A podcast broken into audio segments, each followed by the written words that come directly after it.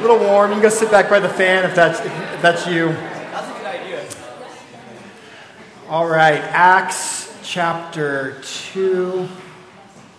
Let's pray. Father, thank you that you are here with us. Um, even as Michael just had us be still, and think of the psalm, be still and know that you are God, whether in the midst of personal chaos, just minor problems that can frustrate us, or big things, that your presence is with us. And we thank you for that. Um, pray that you would encourage our hearts this morning, be our hope, be our joy. In Jesus' name, amen. Amen. amen. All right. Let's read some scripture and then we'll get into this. Acts 2, verse 1. When the day of Pentecost arrived, they were all together in one place. Suddenly there came from heaven a sound like a mighty rushing wind, and it filled the entire house where they were sitting. And divided tongues as of fire appeared to them and rested on each of them. And they were all filled with the Holy Spirit and began to speak in other tongues as the Spirit gave them utterance. If you're with us last week, we tackled a little bit on the Holy Spirit. We've done a lot of work on the Holy Spirit in the past. Let me continue to read now. Verse 5. Now, there were dwelling in Jerusalem Jews, devout men from every nation under heaven, and at this sound the multitude came together.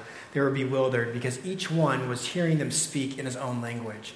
They were amazed and astonished, saying, Are not all these who speak Galileans? How is it that we hear, hear each of us in his own native language? Parthians, Medes, Elamites, and residents of Mesopotamia, Judea and Cappadocia, Pontus and Asia, Phrygia, Pamphylia, Egypt, and the parts of Libya belonging to Cyrene, and visitors from Rome, both Jews and proselytes, Cretians and Arabians. It's a lot. We hear them telling in our own tongues the mighty works of God. All were amazed and perplexed, saying to one another, What does this mean? But others mocking said, They're filled with new wine. They're drunk. But Peter, standing with the eleven, lifted up his voice and addressed them Men of Judea and all who dwell in Jerusalem, let this be known to you. Give ear to my words. For these people are not drunk, as you suppose. It is only the third hour of the day. But this is what was uttered through the prophet Joel. And in the last days it shall be, God declares, I will pour out my spirit on all flesh. Your sons, your daughters shall prophesy. Your young men shall see visions. Your old men dream dreams even on my male servants and female servants. In those days I'll pour out my spirit, and they shall prophesy.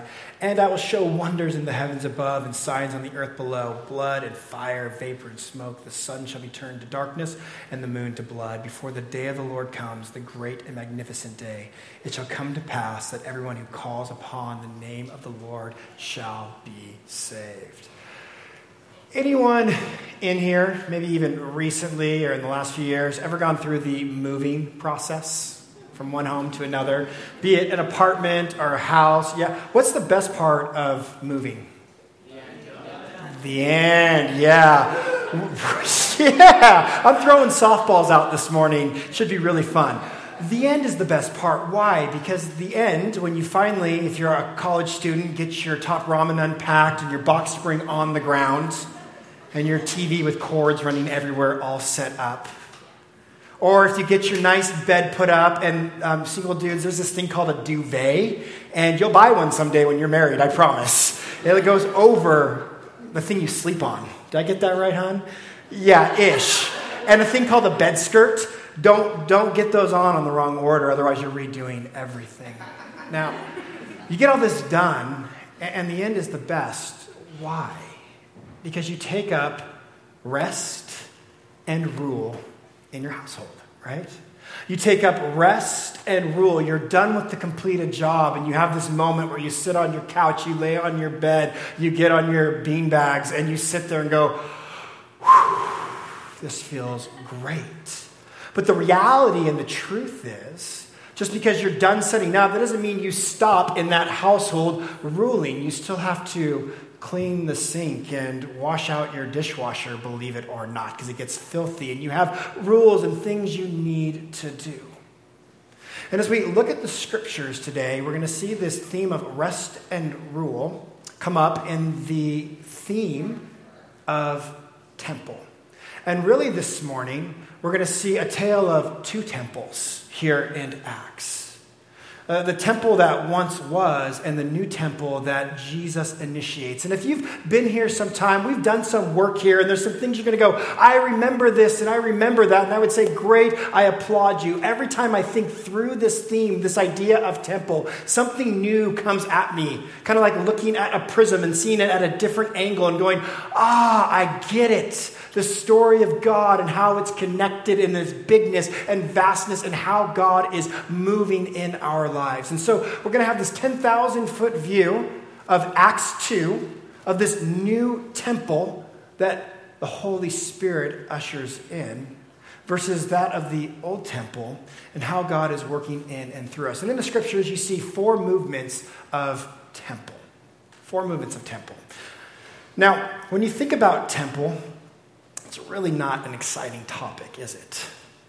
Maybe you've traveled to other countries and you've been able to visit and see from a distance, or maybe some of you got up close. Uh, when I was in Israel, I was 14 years old, and you saw the Dome of the Rock there on the Temple Mount, where uh, the Muslim sacred holy shrine is in the Jerusalem area. And, you can look at it and you can kind of get close and near to it, at least when I was there, way, way, way, way, way back then, all right?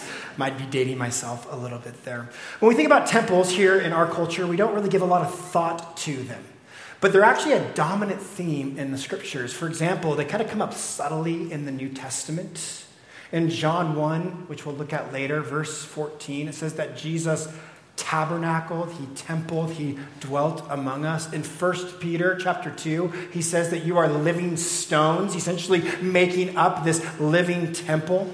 There's some very clear examples of temple in 1 Corinthians, where Paul is writing to the church, and he says in your English translations, You, your body, is God's temple. And everybody's like, My body's a temple. Watch out what I put into it. Really, what Paul is saying is, in your best Texan accent, y'all are a temple, the church. Y'all are a temple. So watch. Have unity. Be in unison with one another. First Corinthians is the same uh, idea in chapter 6 as well. What is a temple?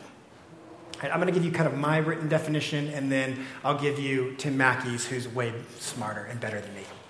I would say temple is a place people believe that the God or gods and man could come and meet together. They are considered a holy or sacred place, often involving worship and prayer, sacrifices. It's where religious activity would happen. As Tim Mackie says, a temple is a unique space where our areas overlap with the divine. I want you to remember this where our areas or our space, it overlaps with the divine. Then he goes on to say and talk about the first movement in Scripture of temple. He says Eden was the space, place where God's space and man's space overlapped. So whenever you hear the word temple throughout Scripture, there's this idea that they represented a place that was transcendent something bigger than yourself. As C.S. Lewis talks about, we're often finding ourselves standing on the edge of a shore, reaching out, knowing there's something greater than ourselves out there. To not think that, that there's something greater than you, whether you want to identify that being or not, is to think of yourself in a very superior position that you are possibly mankind, the smartest beings on the face of the planet, the universe, so on and so forth. We all have this longing, desire intrinsically that want to connect to something that's far greater than us. And temples were a way in which humans would come and try to meet with the God of Scripture or the gods that they worshiped in that way. Now, when we look at Scripture, when we look at temples, we're going to see this connection all throughout it about entering back into the garden and humanity being reconciled with God and man. In fact, in Psalm 78, verse 69, it says, He built his sanctuary like the heavens, like the earth which he founded forever. There's a scholar, his last name is Levenson, and he says, Texts describing the creation of the world and those describing the construction of a shrine or parallel the temple and the world stand in an intimate and intrinsic connection. The two projects cannot be ultimately distinguished or disengaged. each recounts how God brought an environment in which he can find rest. So we look at scripture, there's four movements of temple. There is Genesis 1 and 2, you have the garden temple. We're going to just take like two minutes to look at that. Then you see in Exodus, and then into the history of Israel, First Kings, Second Chronicles, there is the tabernacle that moved along with the Israelites. And then in addition to that, there was an actual physical temple that they built.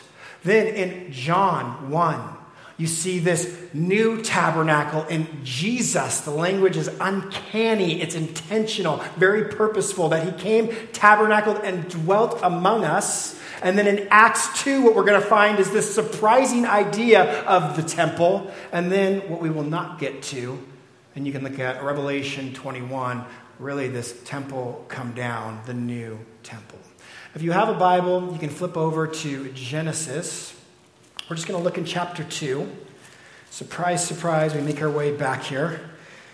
It says, 2 1, thus the heavens and the earth were finished. Good news. It's like moving in, right? And all the hosts of them. And on the seventh day, God finished his work that he had done. And what does he do? He rested. He rested on the seventh day from all his work that he had done. So God blessed the seventh day and made it holy because on it God rested from all his work he had done in creation. And then if you look over at verse 15, it says, The Lord God took the man and put him in the Garden of Eden to work and keep it. What this means, what this looks like, is just like what I shared, like moving into a new place. It's like we move into a new place and take up rest, and then we have rule. In the garden there, God had taken up his rest. It's done, it's completed, it's finished. And then he initiates his rule, and his intention is to rule the world through humans. And there's this intermingling, if you would, or overlapping in which God's space and man's space comes together and they spend time with one another. And yet God is ruling through humans, asking them, telling them, I want you to go cultivate, make things beautiful, be creative, do all of this great stuff. And if you follow the storyline of the Bible, that lasts about that long. We actually don't know how long they were in there before they decided, God, you don't know as good as us. We're going to do this in our own way, our own terms. We know better. And so, what the Bible refers to as the fall of man is really this rebellion that says, God, we want to do things our way. But it doesn't end the story there. God has a desire and a plan to bring humans back to Him, to reconcile, to be in the garden together once again, a place of peace, shalom, rest, and right rule. And what he's going to do is he works through Abraham and his family. And the lineage of Abraham goes down, and you see their story throughout the end of Genesis, middle to end of Genesis, and then into Exodus. And they escape the grasp of Pharaoh, they cross the sea, and Moses is their leader at that time, and he gets this call from God to go up on this mountain, to come back down with instruction, to talk to the Israelites about one, you're going to build this tabernacle, this dwelling place for me, God. Two, I'm going to tell you how to live, how to be. And it's really interesting. If you turn to Exodus, if you want to, it's just one book over from Genesis. And you can go to Exodus chapter 19. In Exodus 19, verse 16, it says, On the third morning of the third day, there were thunders and lightnings and a thick cloud. Bible's filled with all kinds of beautiful imagery in the scripture. And when you see this idea of the thick cloud, it's the same kind of cloud that led the Israelites by day out of Egypt. And now Moses, around this mountain, is in the presence of God, this cloud representing, signifying the presence of God with them. And it says, On the mountain, in a very loud trumpet blast, so that all the people in the camp trembled. Then Moses brought the people out of the camp to meet God. This is really amazing. Here's this God who says, I have delivered you and I love you and I want to be in relationship with you, just like that in the Garden of Eden. God's intention is to dwell in the presence with man together. And so here he's going to work through the Israelites and he says, Let's come together. And he invites them to the base of this mountain. So they can all come out and meet Yahweh, this great, amazing God. And it says in verse 18 Now Mount Sinai was wrapped in smoke because the Lord had descended on it in fire. Start thinking what we just read this morning in Exodus or in Acts. What was with them? This fire, these cloven tongues had come down on them. And the smoke of it went up like the smoke of a kiln, and the mountain trembled greatly, and the sound of the trumpet grew louder and louder, and Moses spoke, and God answered him in thunder. What we see here in Exodus, in the second movement of the temple and the tabernacle, is God's presence with humans. Now, this is, this is going somewhere, so let me just take you one more place. Tabernacle is kind of going away. Israel's been established as a nation. David wanted to build this house for the Lord. He said, Ah, your hands are bloody, David. You can't. But Solomon can. So you start gathering the materials. Solomon is going to build this house. And in 1 Kings 8, verse 11, the temple is being inaugurated, it's being initiated, it's being established. And in verse 10, it says, And when the priest came out of the holy place, a cloud filled the house of the Lord, so that the priest could not stand to minister because of the cloud of glory in the house of the Lord. And you can just write this one down in Second Chronicles 7 1, telling the same story. As soon as Solomon had finished his prayer, fire came down from heaven and consumed the burnt offerings and sacrifices, and the glory of the Lord filled the temple. That's cool. You see, both in Exodus and now here in Kings and Chronicles, this magnificent, magnificent display of God coming down and being with his people. And you could see that there was this strong desire for them to come to the temple and to worship him. And if you read Exodus law and you read Deuteronomy, you read things like God saying, Israelites, if you do this, I'm going to abide with you, I'm going to be with you. And if you don't do this, then I'm going to remove my presence from you and destruction's going to happen. And as you look at the story of Israel, they do not walk in the ways of God. They turn their back on him. Now, in their minds, they think things are great because they have a building which houses the presence of God, as if you could do such a thing. They would go to this building and sing songs and sacrifice, and they would go home and commit all kinds of acts of adultery and murders and lies and ripping their neighbors off. And yet they would, in their minds, think, we're pretty good because we're following Yahweh in the temple. We've got our God boxed in, we've got things dialed in. And so Jeremiah comes in Jeremiah 7 and he warns the Israelites that the presence of God is going to leave you because your life is not really following his desires, what he's established, what he's set up. They were in this religious mindset, not fixated on who God is and a relationship with him, but that they were simply okay because they had God boxed in. Well, as that story progresses, you get some prophets who come on the scene and they begin to discuss and talk about this temple being destroyed, which it was, and then a new temple that would come. In fact, in Ezekiel, he gets this message that there'd be a future restored temple. And in chapters 40 through 43, he gets a virtual Zillow display of what it looks like in there. This is where this is going to be, and this is where that's going to be. And then the prophet Joel, he speaks out the very words that Peter quotes. And you see this end of that second movement of the temple. And as you read the Old Testament, you get left off in a very dreary, sad spot. Israel, coming back to the land, they've got some sort of temple structure built, but it's not functioning in the way that it used to function. And then in John 1, we read that very interesting line in verse 14. The Word, being Jesus, became flesh. In the beginning was the Word, and the Word was with God, and the Word is God. So now you have God Himself coming down in the form of flesh. And what does He do? He tabernacles and dwells, dwells, dwelt among us. I want to just emphasize that. Just like that in the garden, in Exodus, and in Kings, God comes and he dwells amongst his people. But this is a little bit different than anything they'd seen in Israel before because this temple that comes It's not just fixated in one spot, but he is a person himself, and he is going forth and bringing healing and goodness and mercy and love. And in Matthew 5, he's giving this Sermon on the Mount about law and how to live and how to be. And people hate him, and they want to kill and murder him because it's different than their religiosity. And it comes to a culmination in Matthew right around, I think, chapter 15, when Jesus shows up to, excuse me, 21, where he shows up to the temple and he gives the same kind of speech that Jeremiah in Jeremiah 7 is given. And it's deja vu all over again. You Israelites, you're just religious, but you don't know me. You come, you give a little bit of money, you sing some songs, you celebrate, and then you go home. And that's the extent of your relationship with God. But that's not what he is looking for. And you see this almost symbolic reenactment of what Jeremiah 7 did. And everybody in the temple understood what Jesus was doing, and they were angry.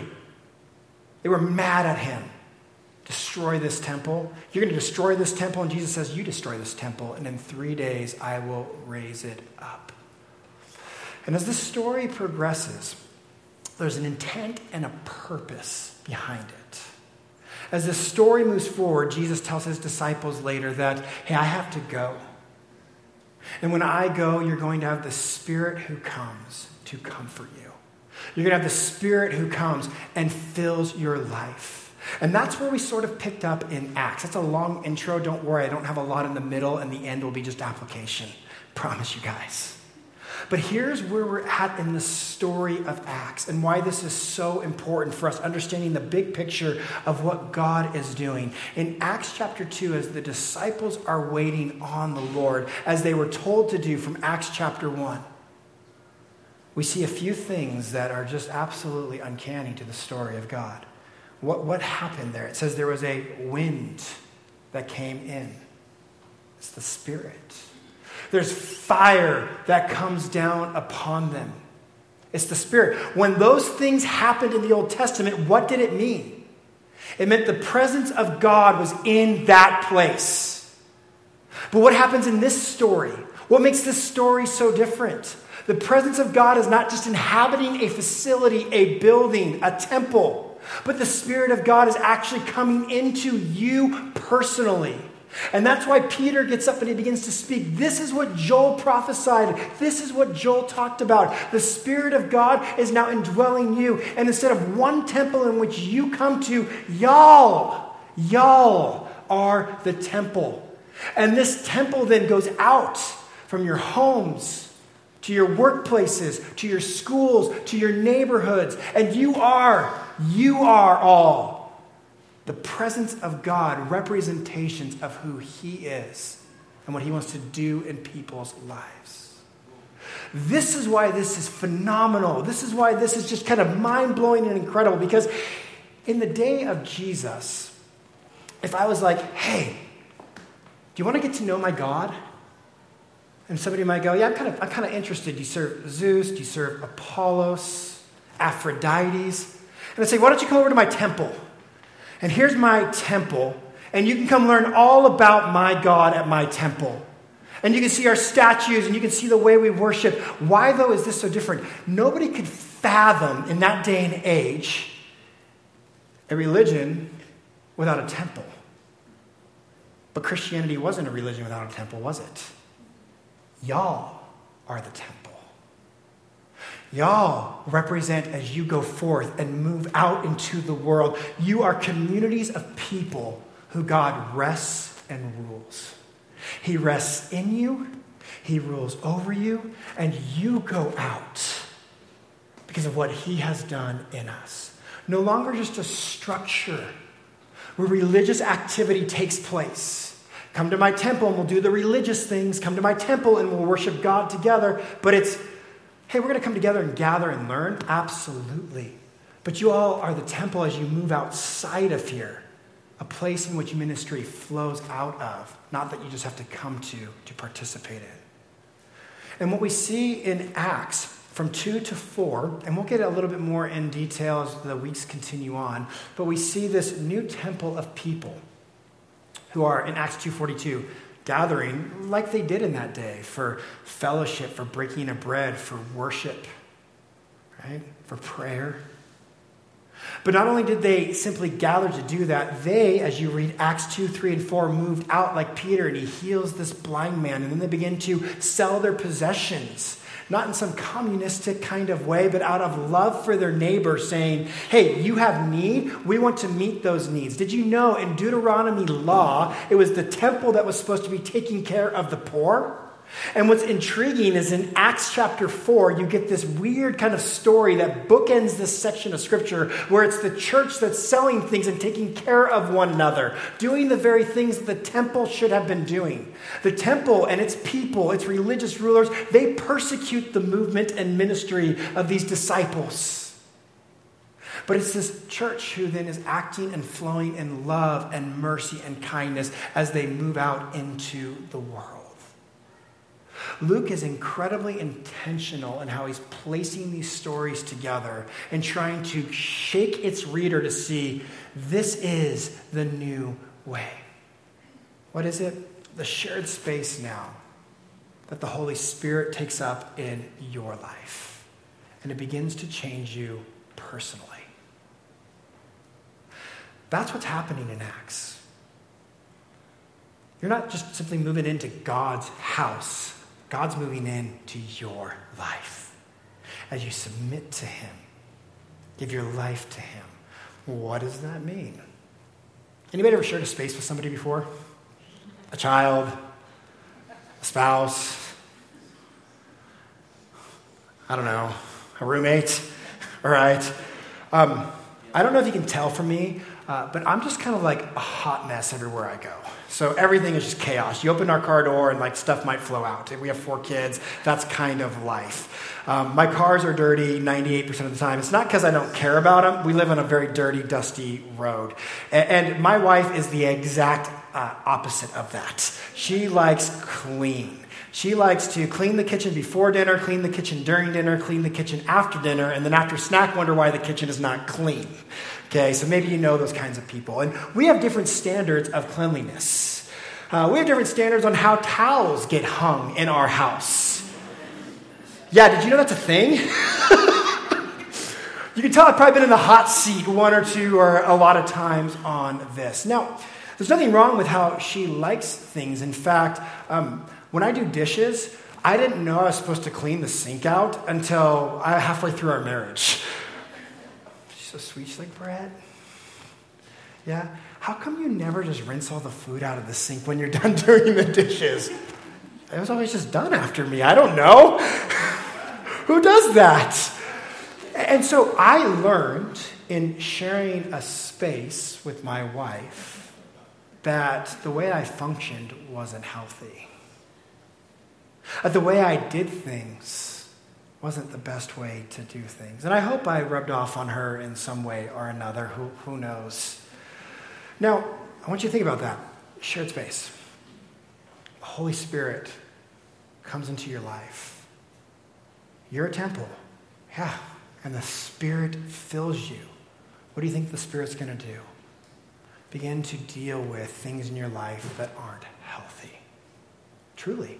If you're a follower of Jesus, I love how Tim Keller puts it. You'll begin to hate the things you loved and love the things you hate.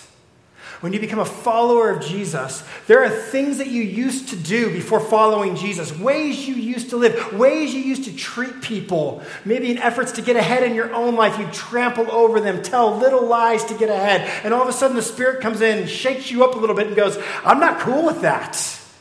And even if it means setting yourself back a little bit, because in reality, that's what we're to do. We're to lower ourselves to lift other people up. And the Spirit begins to move on your heart, and you go, I don't love doing those things anymore. Because that's what life is not about. And the Spirit works and moves in you. And now you begin to love things you used to hate, like, shoot, why am I at church every week all of a sudden? And these Christians that used to just annoy the out of me. Like, why do I love them now? Why do I care about them? Even when they still bug me, I still love them. What is God doing in my life? And the Spirit begins to move in our lives personally because he's taken up residence. Because here's the deal y'all are the temple. That's what God has done. Not only that, and here's the other way that this begins to get into us and change us the Spirit begins to influence your actions in the world. In 1 Peter 2 11 through 12, Peter says, Beloved, I urge you as sojourners, so travelers, exiles, those who don't quite fit in. If you're a Christian and you're like, man, I just don't, I don't fit in. I don't fit in in the way that everybody else is either on one extreme or the other extreme, and I just kind of feel like I'm wandering. He says, Yes, you're exiles. Abstain from the passions of your flesh. That's going to make you a little weird in our culture today, which wage war against your soul. Keep your conduct, how you live amongst the Gentiles, which they kind of lived however they pleased, honorable so that when they speak against you as evildoers, they may see your good deeds and glorify God on the day of visitation. You want to see my God? Look at my life, is what Peter's saying to the church. Look at my life. And does it reflect and represent this great God? And what happens is we begin to live from the inside out as the Spirit begins to transform and change us. It then changes our motives and our actions and how we love and treat other people. And the Spirit begins to work on your heart. People that were once unforgivable become forgivable. People that don't deserve your mercy now get your mercy. As we looked at last week, because of power from outside of you has moved into you. The Spirit has taken up residence in you, the temple, and now empowers and influences your life to live differently. And this is, this is God's intent in our lives. Yes, the Holy Spirit seals you, the Holy Spirit saves you, the Holy Spirit keeps you, but not to remain in the same place that you're at, to go be an influence in the world out there. So, what we have to do in our lives is kind of undo a lot of our thinking of this place is a sanctuary or a temple. This place is where the ministry happens. I think ministry happens in here, by the way. Prayer happens, care for one another, we meet each other's needs. But what I think does happen in our lives, if you're anything like me, you kind of go, man, there's so many problems in the world. I just open my Facebook and I'm like, these people need help and those people need help and that country is in dire need of saving and they need food and oh, it's too much. I can't even do anything. It's kind of how we feel. But what I think for our church and what I want you to hear this morning, if we want to get this into our lives, is this. In what little ways does the Spirit want you to go represent Him in your world, in your neighborhood? What neighbor needs a meal this week? Or on the meal train that might or might not pop up when somebody has a baby in our church? My wife and I were just so incredibly overwhelmed. We got evacuated Friday night. That fire was about a mile from our house. And she has a lot more friends than me, so she posted something and I posted something. And I had like five people like, you can come stay here. We had people, you can bring your animals here. She had like 500 invitations. But who wouldn't want just to go hang out in their house, right? And we just kind of sat back and went, that's cool stuff. Even though we didn't need it, we had a parking lot party instead and sat in the back of the truck till the fire passed by with the kids and the animals. That's the small stuff that impacts people's lives. No, you can't rescue everybody up there and house them all. Maybe one person. Maybe there's one person you can go to today and forgive. One person you can go to and show mercy and love. And you, the temple, can say, Look, I do this because of the God that dwells within me and resides over me. That's, that's what we see happening in Acts. That's what we get to go participate in and be a part of. And I'm excited for how our church does that going forward. Let's pray. God, thank you. Thank you that you take up residence in our lives. And that in your story, you indwell us and unite us and make us whole in you. And that we get to invite other people into that story. Help us to see the opportunities that are presented Help us to live that out in our lives. We give you praise. We give you thanks. In Jesus' name, amen. Amen. A couple of things. Michael's going to uh, lead us in a song, and during the song, if you're a follower of Jesus, there is communion available up front. We'd invite you to take it with us. I'll pray over it this morning. And we'll close in another song. There's an offering box kind of back there in the back to give to what God is doing here at this church. But I really want you to think about in this moment how can I, as the temple, go reflect and image God to the world? Around me? Lord, how would you move on my heart this morning? So why don't we stand if you're able? If not, that's cool. You can stay seated. If you're able, let's stand, let's sing, let's come to the table to grab communion up here, and then we'll